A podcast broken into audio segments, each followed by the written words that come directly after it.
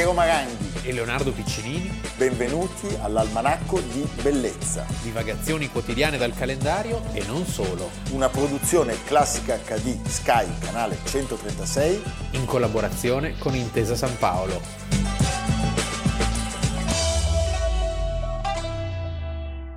Almanacco di Bellezza, 2 maggio, Leonardo da Vinci. Da Vinci da Leonardo Piccinini a Leonardo da Vinci. Chi vincerà? Chi vincerà? Beh, allora facciamoci aiutare per capire chi sarà il vincitore da Philippe Leroy. Volevo dire Yanez de Gomera io. Ah, Philippe Leroy, prego.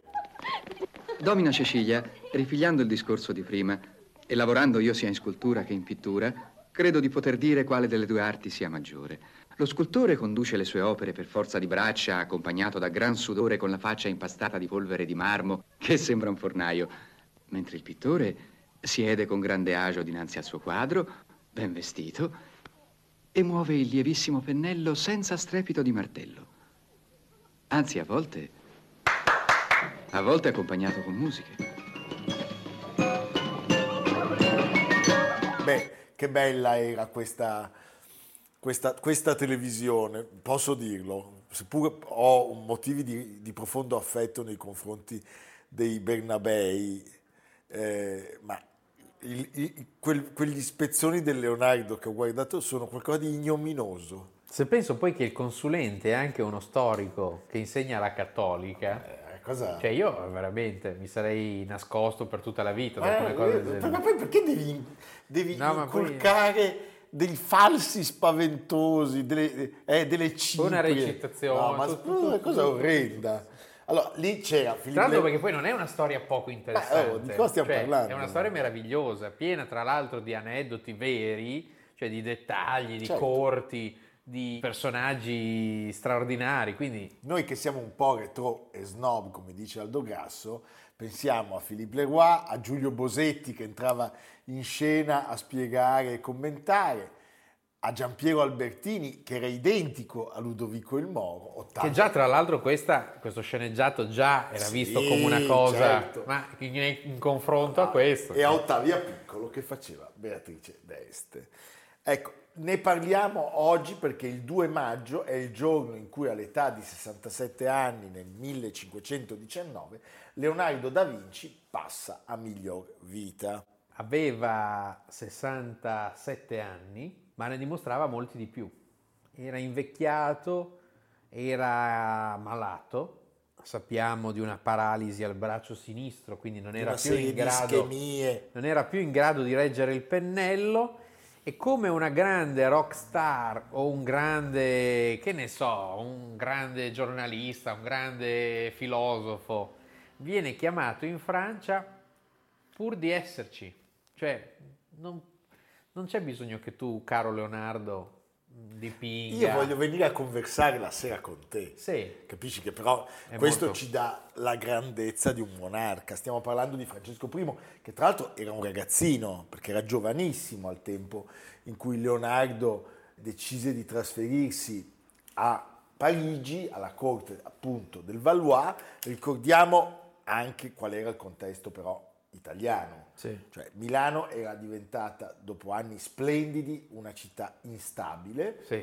e sappiamo che il tramite per il trasferimento di Leonardo in Francia probabilmente fu il governatore francese di Milano che guarda caso si chiamava Carlo d'Amboise, proprio come il castello e la località allora è chiaro che, che, che, Leonardo avrebbe raggiunto. È chiaro che Milano viene occupata dai francesi ben tre volte, no? dai vari Carlo VIII, Luigi XII, Francesco I. L'opera sua che ha una fama enorme in Francia è il Cenacolo. Tant'è che ci sono una quantità di copie del Cenacolo in Francia più di ogni altro paese d'Europa e anche la copia, la più bella, che oggi è alla Royal Academy, veniva dalla Francia. Cioè, c'era un mito eh, di Leonardo, quindi pur di averlo, appunto.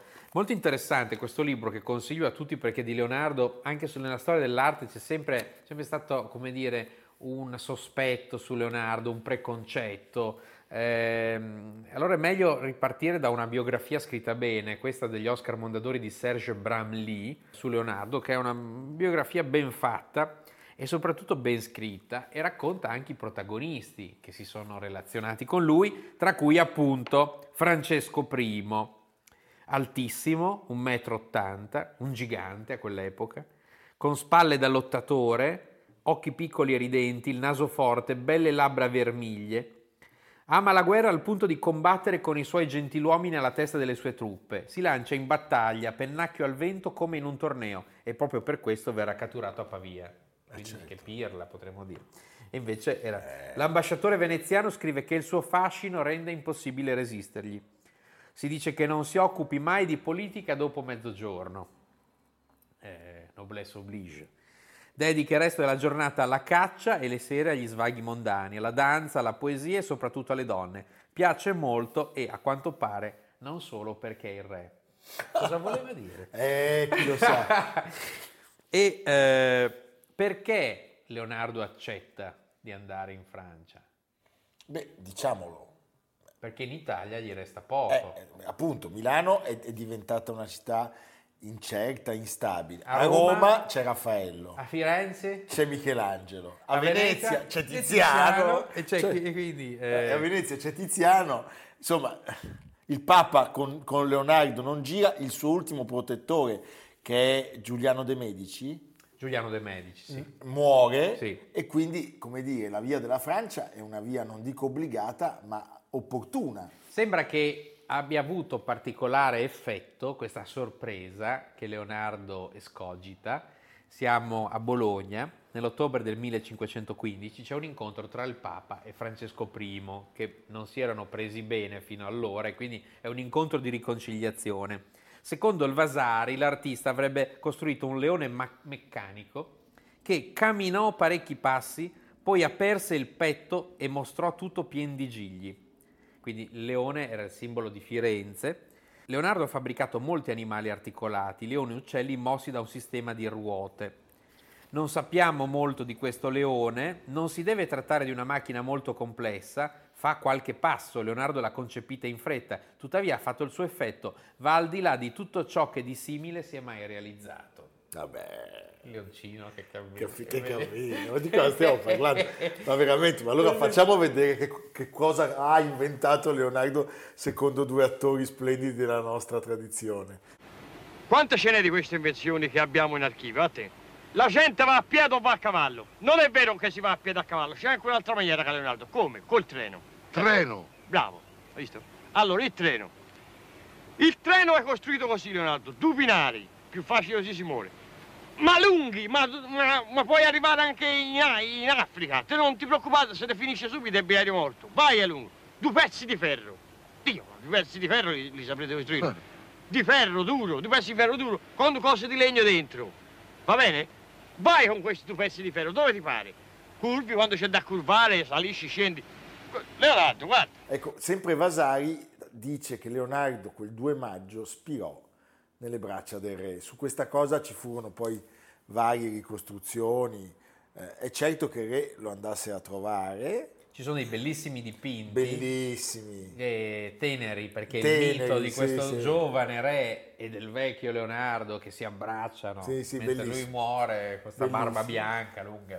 Certamente con Leonardo c'era Francesco Melzi, c'era il Villani, eh, che era il suo servitore più fedele, e non c'era invece il Salai. Nasce come ragazzino di bottega, quasi adottato, quasi adottato da Leonardo. Leonardo. Leonardo parlando di lui dice ghiotto. Gli viene assegnata una pensione eccezionale, un castello, il castello di Clou, che ancora oggi esiste, Clos-Lucé, molto deludente perché è tutto molto risistemato, però ai piedi del castello di Amboise si dice anche collegato da un passaggio diretto. Siamo nella Loira. Siamo nella Loira, eh, nel 1519 muore, nel 2019 sappiamo c'è stato l'anniversario e Mattarella e Macron si sono resi insieme alla tomba di e Leonardo. Qua mi inviti a nozze però. Eh? Qua mi inviti a nozze. C'eri anche tu?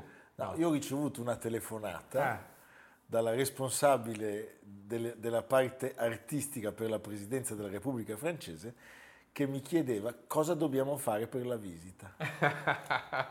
e io prontamente ho detto, signore, è e molto tu semplice. attingendo alle tue No. conoscenze di cerimoniale, Eh beh, ma subito, ma abbiamo fatto do- ma è durata 12 minuti. eh. Sì. Ho messo giù, ho chiamato il sindaco di Milano, la Scala e i bambini dell'Accademia del Teatro alla Scala hanno cantato davanti a Mattarella e a Macron. capisci? E quella roba lì l'ha fatta il tuo compare che non ha preso come sempre una lira. Questo è sempre soft power. Questo non è soft power, è snobismo, è snobismo, va bene. Senti, adesso andiamo avanti. Ecco, mi, mi piace ricostruire la vicenda del Salai, perché il Salai non è presente e riceve in dono solo metà della vigna di Milano. Sì, però Però, esatto, abbiamo ormai contezza, è quasi certo, che un anno prima di morire Leonardo gli faccia dono di tre quadretti, diciamo, la Gioconda, il San Giovanni Battista e la Sant'Anna. e la Sant'Anna. che sono- sappiamo essere con lui perché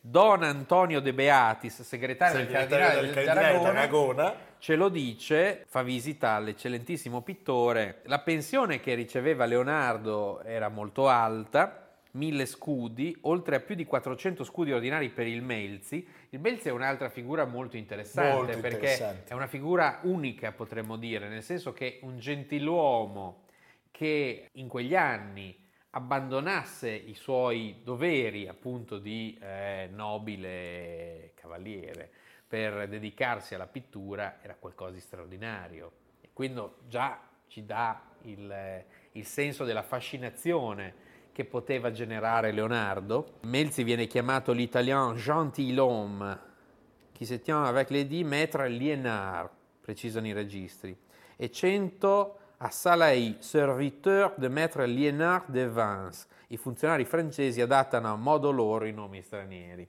Tre anni dura questo soggiorno. E, e quei tre quadri il Salai li venderà al re di Francia, Sì. incassando una cifra monstre. Leonardo quindi, l'abbiamo detto, muore il 2 maggio del 1519. E Leonard da allora diventa parte del Pantheon francese. Sì, beh, c'è una- un'opera insopportabile di appropriazione. Devo dirti però con dolore che un po' se lo sono meritati. Sì. Cioè, il fatto che loro, eh quando, sì, perché adesso quando, braccia perché quando senti qualche baluba su Radio Padania che dice vogliamo dietro la Gioconda, Sì, sì, sì, sì. no, la Gioconda ce l'hanno loro perché l'hanno pagata.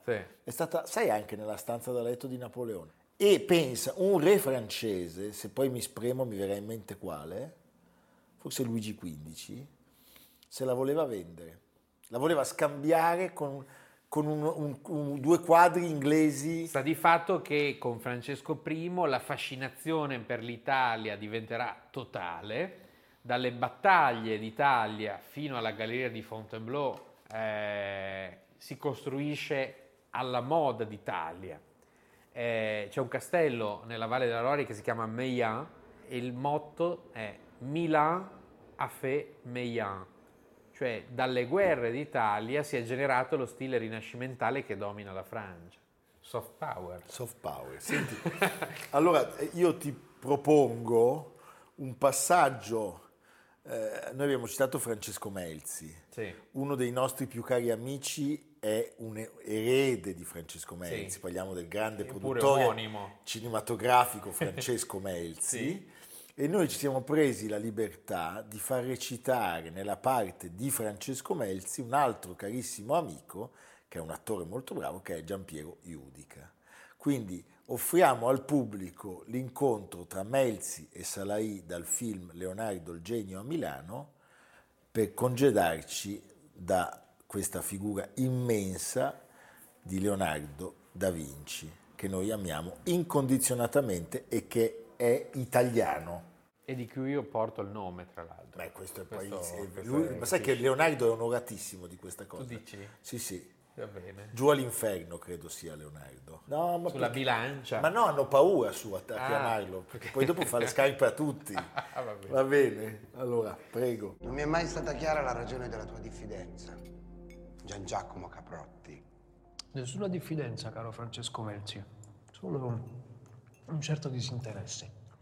La tua condotta in fondo è sempre stata discutibile. Così si spiega il tuo soprannome. Salai, Saladino, niente meno che diavolo. Un simpatico epiteto affibbiatomi dal maestro, che di me molto si divertiva.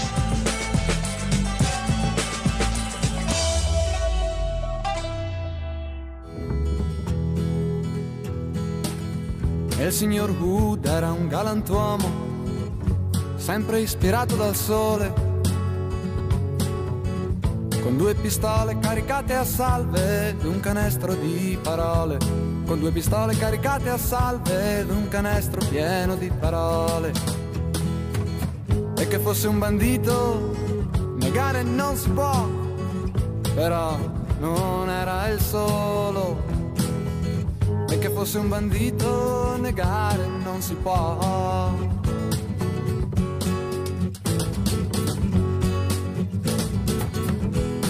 Sai che questa canzone di Francesco De Gregori, il signor Hood, è dedicata, si è scoperto dopo, a Marco Pannella.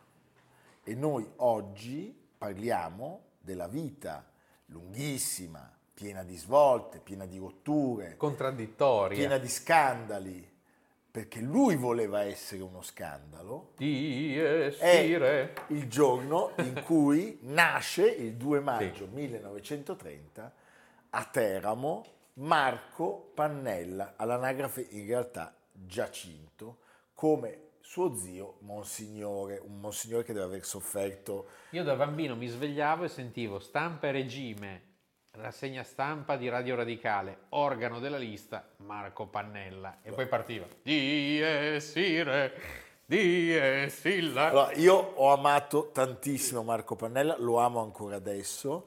È un politico senza eredi, unico nel suo genere, fantastico, ha fatto delle battaglie importantissime, sì, sì, le ha condotte molto spesso da solo. C'è un bellissimo articolo che vi consiglio online di Paolo Guzzanti su Marco Pannella e sul suo rapporto con Pannella e c'è una frase che sintetizza bene l'identità di Pannella. Non era facile stare dalla sua parte su tutto, ma tutti stavamo prima o poi dalla sua parte. La trovo una sintesi. Eh, bellissimo, eh? bellissimo. Ecco, Pannella racconta che la sua vita aveva già raggiunto un compimento negli anni 40. Adria, che era la compagna di giochi e forse anche di qualche sconosciuto palpito, un pomeriggio non era tornata. Marco l'aspettò invano, pensate, sulla spiaggia dei loro appuntamenti. Siamo a Pescara, eh, quindi c'era anche un po' un odore di D'Annunzio, capisci? La pioggia nel Pineto. Non sarebbe tornata neanche nei giorni successivi perché era ebrea ed era fuggita di notte con i genitori. Lui fu spedito dalla madre, che si chiamava Andrea Estechon, svizzera di Lucerna, ad affinare il francese in Alta Savoia a casa di un segretario comunale. Costui aveva un figlio, Emile, destinato alla leva e insofferente alla divisa e alle ragioni belliche. Marco ascoltava le prediche pacifiste del ragazzo e le liti del segretario comunale con la moglie. E lui dice sostanzialmente credo che tutta la mia folle vita sia concentrata qui, in questo momento. Beh, insomma, diciamo che la sua vita irregolare, anche il titolo della sua biografia, sì, diciamo che i non più giovani ricordano il Pannella migliore, il Pannella quello certo. che nel 1956 fonda il Partito Radicale con Pannunzio, Scalfari, Carandini, Ernesto Rossi, Leo Vagliani, capisci? Cioè, no, no, pazzesco. Cioè un'elite meravigliosa, c'è il libro molto bello di Scalfari, eh, La sera andavamo in via Veneto, che racconta questo eh, momento fondativo. Cioè, del... I due sono volate botte da Orbi. Poi sono volate botte da Orbi, il Partito Radicale sostanzialmente è diventato cosa pannelliana. Poi. Assolutamente, e Pannella era anche molto molto feroce nel ricordare quel famoso prestito da un miliardo di lire che Sindona aveva offerto in un momento di difficoltà a Repubblica. Sì. Questa cosa la ricordava con una veemenza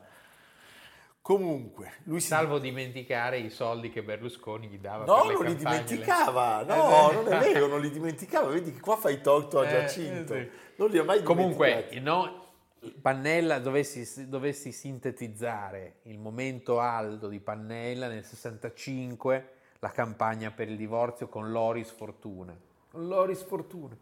Politico e partigiano socialista. Il referendum sul no alla modifica della legge sul divorzio. Poi 40 anni fa, 1981, maggio 1981, la vittoria al referendum per l'abrogazione dell'aborto, perché il referendum è stato uno strumento tipico delle campagne del Partito Radicale. Ecco, non mi venire fuori con la storia che però il Pannella che poi sta con Forza Italia... No, ma di tutto, perché è stato prima con l'uno, poi Beh, con la, la rosa nel pugno, ti Ma ricordi? certo, Cioè, la pugno. passato nel giro di due anni, si è passati da... Ma ho capito, ma cosa doveva fare? Que- Questo passava al convento, i mostri. Sì, no, ma- No, no, no, no, no, no, Leonardo qua Ho visto, ho visto cose di tutti i generi Ma non sono d'accordo. in quegli anni. Comunque, lui Cioè, è sempre taxi- rimasto fedele a se stesso. Punto. Eh, ma sì, dai. Comunque, Ma ragazzi, ma un gigante. Sì. Un gigante. Comunque eh, ci sono dei momenti fantastici, l'europeismo, partito più europeo di tutti. Ma poi un leader gandiano in Italia. Sì. Ma dai. Alexander Langer. Erano meravigliosi i suoi scontri televisivi con Almirante. Sì. Eh? No, erano meravigliosi i suoi Mi ricordo che un interventi. giorno un giornalista nel presentarli disse bianco e nero ad Almirante, poi lei è stato tenente della, della Repubblica Sociale, It- dell'esercito della Repubblica Sociale Italiana e alla fine il pannello dice, hai visto Giorgio che ti hanno anche promosso? Tu non eri tenente. una cosa del genere, stupendi. E poi i momenti a Radio Radicale, che è questa creazione dell'organo appunto del partito, e si poteva ricevere da, da nord a sud gli incontri fluviali con Massimo Bordin, di cui sempre Certo. Guzzanti di- dice con quella sua voce da cronista di box anni 40. Perfetto. È vero. È vero. Lui è stato deputato dal 76 al 92. Sì. Ricordiamo anche dei grandi colpi di teatro, la candidatura di Domenico Modugno. Certo. di Cicciolina. Di Enzo Cicciolina. Tortora. Cicciolina nel 1987 prese 22.000 preferenze. Di Enzo Tortora. Di Enzo Tortora.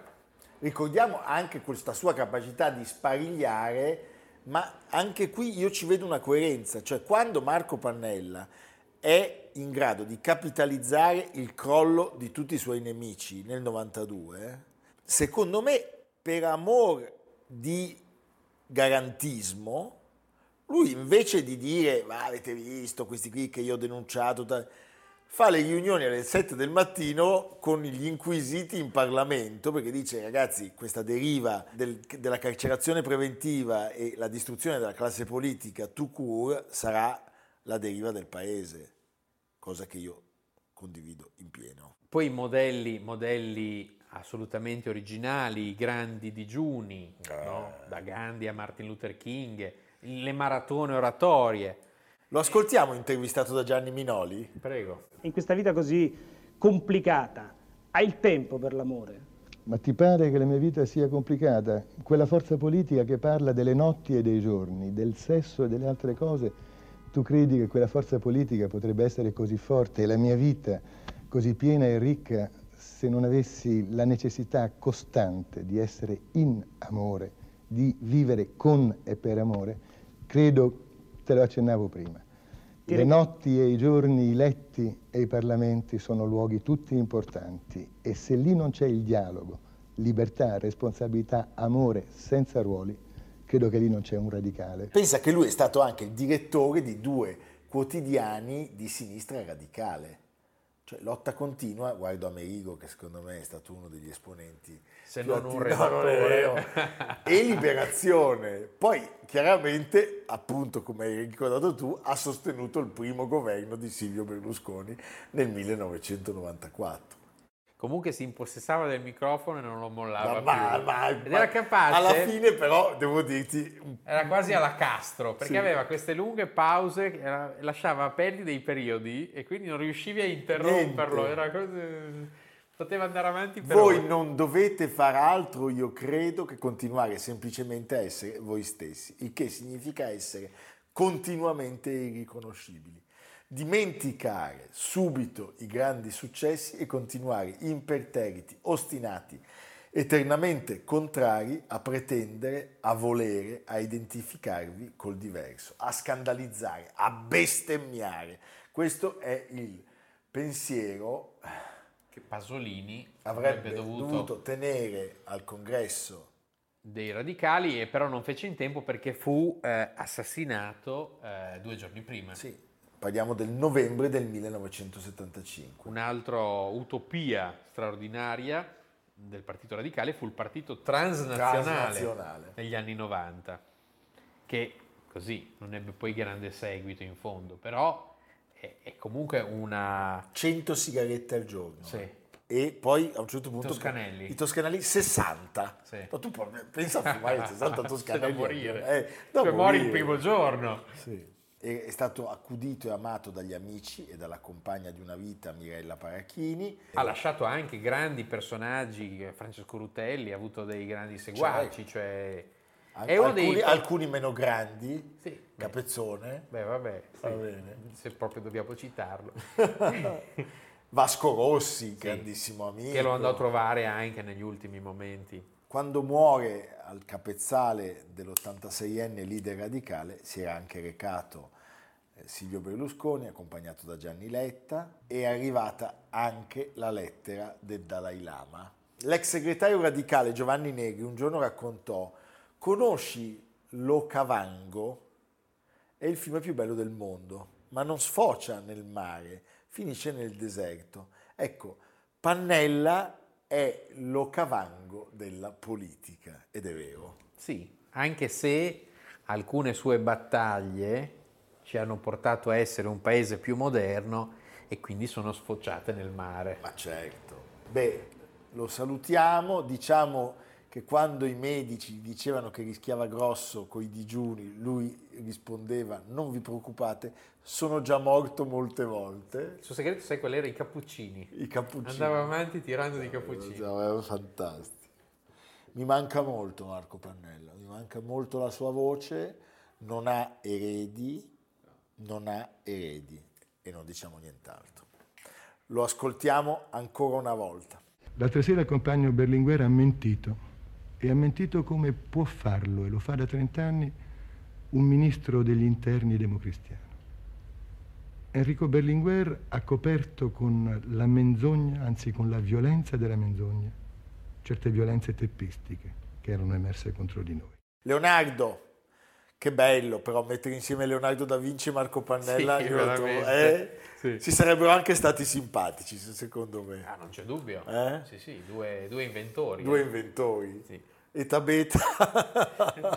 Va bene, dove andiamo? Rimaniamo qua a Milano perché eh, c'è una nuova app che mi sembra interessante, creata dal designer e fotografo olandese Sosten Ennekam, 54 anni, che ha fotografato mille architetture della metropoli lombarda e ne ha schedate 7000 geolocalizzandole. Come in ogni un catalogo guida, ogni edificio è descritto con data, architetto, stile, destinazione d'uso e artisti che hanno collaborato. Le foto sono in bianco e nero perché è un modo per vedere l'essenza, le forme e le proporzioni dei palazzi, dichiara Ennekam, in Italia da più di 30 anni, fondatore di uno studio di light design. Beh, va bene, no? Simpatico. Ci piace. Sì. Eh? Si chiama Pure Milano, Pure Milano. Beh, stupendo. Tutti su Pure Milano. Tutti a Milano. Sì. che in fondo, possiamo dirlo, è stata una città amata sia da Leonardo che, che da Marco Pannella, che da Marco Pannella dubbio, sì. e anche da Leonardo Piccinini e da Marco, e da Marco, da Marco Maranghi. Sì. Va bene, evviva, a domani. Almanacco di bellezza cura di Piero Maranghi e Leonardo Piccinini. Con Lucia Simioni, Jacopo Ghilardotti, Samantha Chiodini, Paolo Faroni, Silvia Corbetta. Realizzato da Amerigo Daveri, Domenico Catano, Valentino Puppini, Simone Manganello una produzione classica HD Sky Canale 136 in collaborazione con Intesa San Paolo.